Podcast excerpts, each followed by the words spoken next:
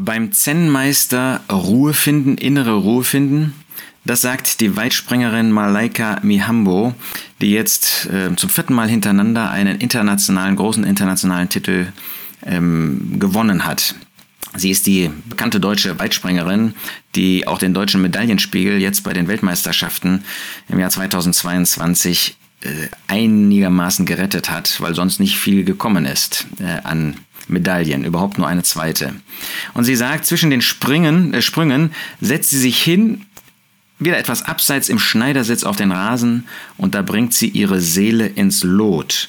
Und wenn es um den Zen-Meister geht, dann verstehen wir, das ist Buddhismus. Ja, da geht es um eine buddhistische äh, Meditationsform, die ein Zen-Meister ähm, Menschen beibringt, die sich eben dem Buddhismus öffnen. Heute ist das ja auch in Verbindung mit ähm, Religion, mit evangelischer, mit ähm, christlicher Religion möglich. Beispielsweise gibt es eine bekannte Zen-Meisterin in Deutschland, Doris Zölz, die eigentlich evangelische Theologin war oder ist. Ich weiß gar nicht, wie sie sich selber noch sieht und jetzt sich diesem ähm, Buddhismus ähm, da geöffnet hat. Das heißt, heute ist alles verbindbar. Ja? Man kann verbinden den christlichen Glauben, wie man sagt, äh, mit Buddhismus, wahrscheinlich auch mit Hinduismus, wahrscheinlich äh, auch mit Islam. Man betet ja auch schon zusammen, ähm, obwohl es nicht derselbe Gott ist und damit Götzen, wenn es nicht derselbe Gott ist, zu dem man betet, beim Buddhismus ist das offenbar, beim Islam ist es vielen eben nicht klar, dann kann es nicht Gott sein, dann kann es nur Götze sein, dann ist das ein purer Götzendienst. Äh, Mihambo selber sagt zum Beispiel ähm, bei einer gewissen äh, Situation, bei einem ähm, großen Wettkampf, ihr Atem sei flach gewesen, die Nervosität übermäßig, dann habe ich mich einfach hingesetzt und meditiert. Und ich habe diese ganzen negativen Gedanken losgelassen. Sie meditiere wohl fünfmal wöchentlich ähm, und jetzt seit diesem Jahr besucht sie eben auch ihren einen Zen-Meister. Damit erringt sie ihre Erfolge. Äh, nach dem äh, vorherigen WM-Titel hat sie sich belohnt ähm, und ist mit dem Rucksack nach Thailand marschiert. Ähm, und ein andermal ist sie nach Indien gelaufen, ähm, um eben zu einem so Meditationszentrum zu gehen, in den Bergen und in der Wüste, um ihre Seele äh, baumeln zu lassen, um eben das Negative alles loszulassen und das Positive anzunehmen. das ist ja fast esoterisch, aber eben unter religiösen Gesichtspunkten. Ja, sie macht dann eben so ein paar Atemübungen, wenn irgendwas problematisch ist im Wettkampf, lässt alles los und dann kommt die positive Energie sozusagen zu ihr und die negative äh, lässt sie fallen. Ähm, meine Sorge ist, ähm, dass Menschen so etwas mitbekommen, auch Christen so etwas mitbekommen und denken, Mensch, wenn die das kann, wenn die damit zu solchen Erfolgen kommt, dann muss da ja was dran sein, da muss das ja gut sein, da muss das ja hilfreich sein. Und ich habe auch immer so negative Gedanken, mir kommt das immer so kritisch und so, das muss ich mal loslassen, vielleicht kann ich auch mal meditieren und man übersieht, dass das purer Götzendienst ist, dass das Okkultismus ist, in Verbindung mit irgendwelchen Religionen, menschengemachten, vom Teufel natürlich äh, sozusagen initiierten Religionsformen. Und da liegt der Götzendienst überhaupt nicht weit weg. Wir finden im Alten Testament immer wieder, dass diese, ähm, dieser Okkultismus und der Götzendienst, dass sie miteinander verbunden werden. Was sagt der Apostel Johannes in 1. Johannes 5? Hütet euch vor den Götzen. Ähm, wer sich ähm, solchen, solchen Meditationsformen, auch Hypnose gehört dazu, ähm, in, in den Trance sich zu begeben, wer sich diesen Formen öffnet, der öffnet sich der spirituellen Welt, genauso wie bei Yoga, ähm, und damit natürlich einer Welt, die uns nicht zu Christus bringt, die uns nicht zu Gott, unserem Vater bringt, sondern die uns zu den Geistern bringt, die in dieser okkulten Welt alle vorhanden sind.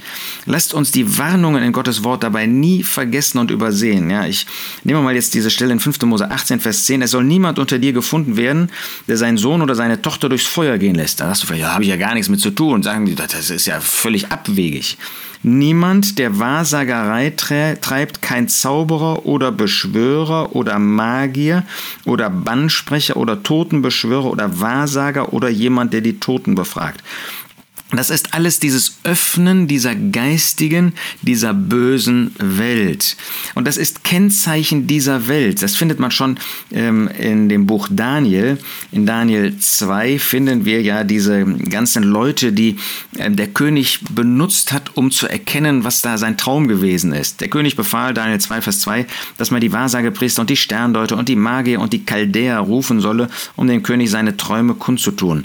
Wir sehen also, das ist der Weg, ähm, um irgendwie ähm, damals eben Wissen zu bekommen. Und heute ist das der Weg jetzt ähm, natürlich, um geistiges Wissen, um spirituelles Wissen zu bekommen und spirituell zur Ruhe zu kommen. Alles in dieser nervenaufreibenden Zeit, äh, in der wir auch leben, diese Dinge fallen zu lassen, die uns hindern, eben innerlich zur Ruhe zu kommen und dann äh, mit, mit geistiger Energie dann auch weiterzugehen.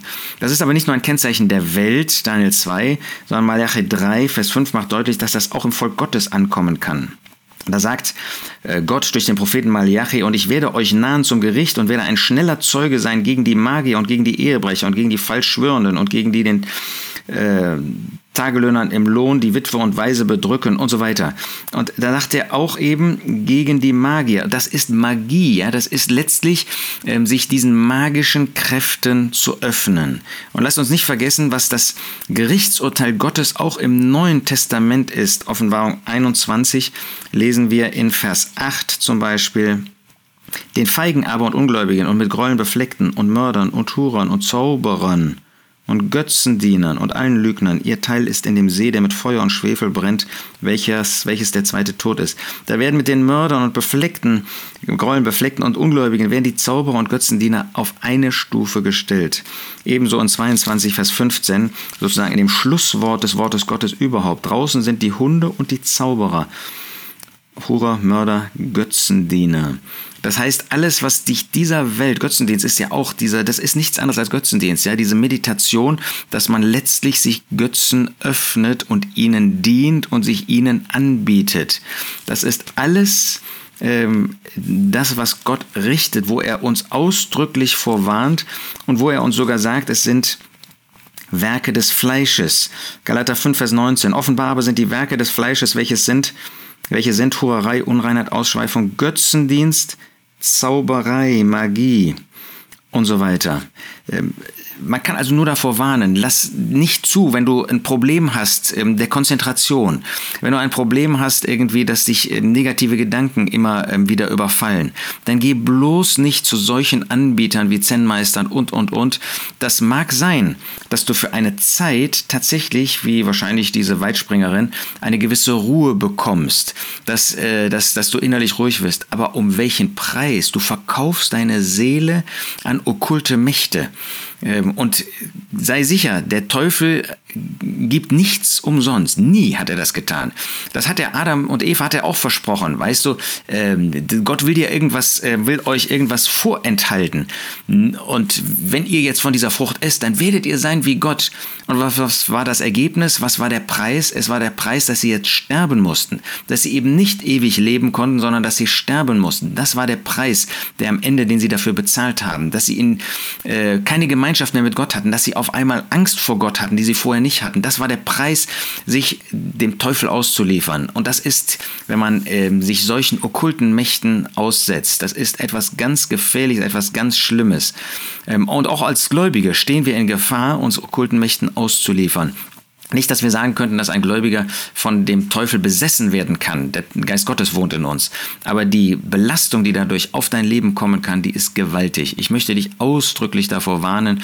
Geh zu dem Herrn Jesus. Und wenn du Probleme hast, dann geh zu jemandem äh, an einem Ort oder über den Ort hinaus, der im Hirtendienst dir eine Hilfestellung geben kann, äh, wie du Schritt für Schritt diese Dinge überwinden kannst aber nicht diese ähm, schnellen Lösungen vielleicht in irgendwelchen Religionen, die nicht zu Gott führen, sondern die von Gott wegführen und die hinführen zu dem, was der Teufel möchte in unserem Leben.